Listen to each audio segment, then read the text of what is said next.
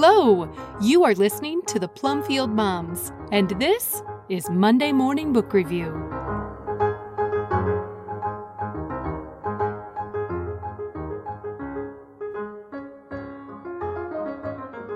The Candy Bomber, a book review by Diane Pendergraft, originally posted on November 6, 2021.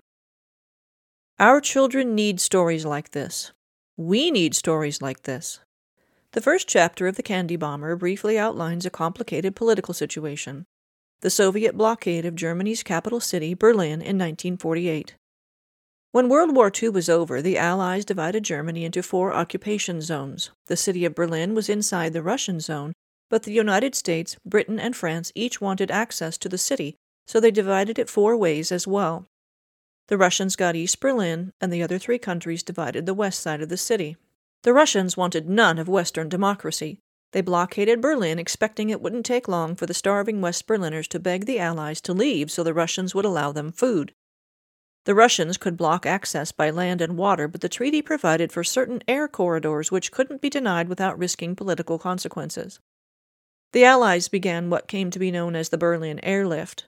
The goal was to provide food and fuel to over 2 million people for as long as necessary. The chocolate bombing grew out of an experience one airlift pilot, Lieutenant Gail Halvorsen, had on a sightseeing trip in Berlin. He encountered a group of German children who asked him questions and told him about the experiences of their relatives in East Berlin. When it was time for him to leave, he wanted to give something to these children who were not only hungry but had long been deprived of sweets. All he had with him was two sticks of Doublemint gum. Though he was afraid he might be starting a fight, he tore both sticks in half and handed the pieces to four children. Rather than fighting, the children tore the wrappers into strips and passed them around so everyone would have a chance to savor the smell. Halvorsen said, quote, In all my experience, including Christmases past, I have never witnessed such an expression of surprise, joy, and sheer pleasure.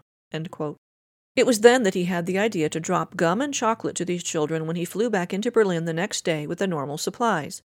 He told them he would wiggle the plane's wings so they would know it was him and be ready for the drop. At first, all Halvorsen had to give was his own chocolate ration and those donated by his fellow airmen.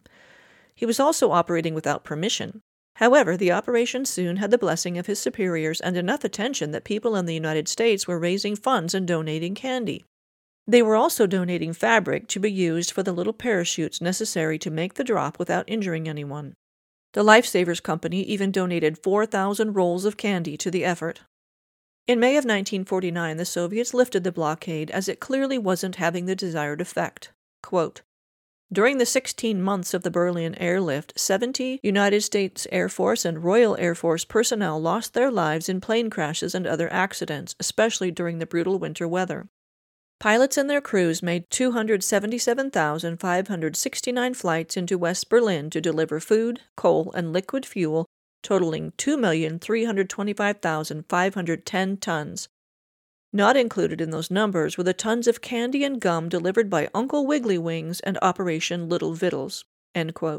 Halvorsen said, All in all, my buddies and I ended up dropping over 20 tons of candy and gum during the 14 months after the Doublemint gum incident.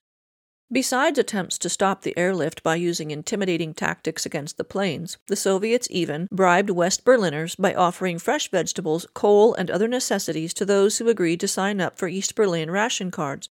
Very few West Berliners, perhaps 4%, participated in the Soviets' ploy to win them over. In the prologue, Halvorsen says, This book is special to me because it tells about the people of Berlin who valued freedom over food. He adds, Children felt this way too. I can live on thin rations, but not without hope, one ten year old boy told me. This is a story of the selflessness and compassion of countless people. The Germans of Berlin could hardly believe their very recent enemies were now so dedicated to saving their lives. Such stories of virtue are important, but what I find most important in this one is the attitude of the suffering Berliners. Their city had been bombed to rubble. Surely all of them had lost loved ones. They were starving and were facing a winter without fuel for heat or cooking.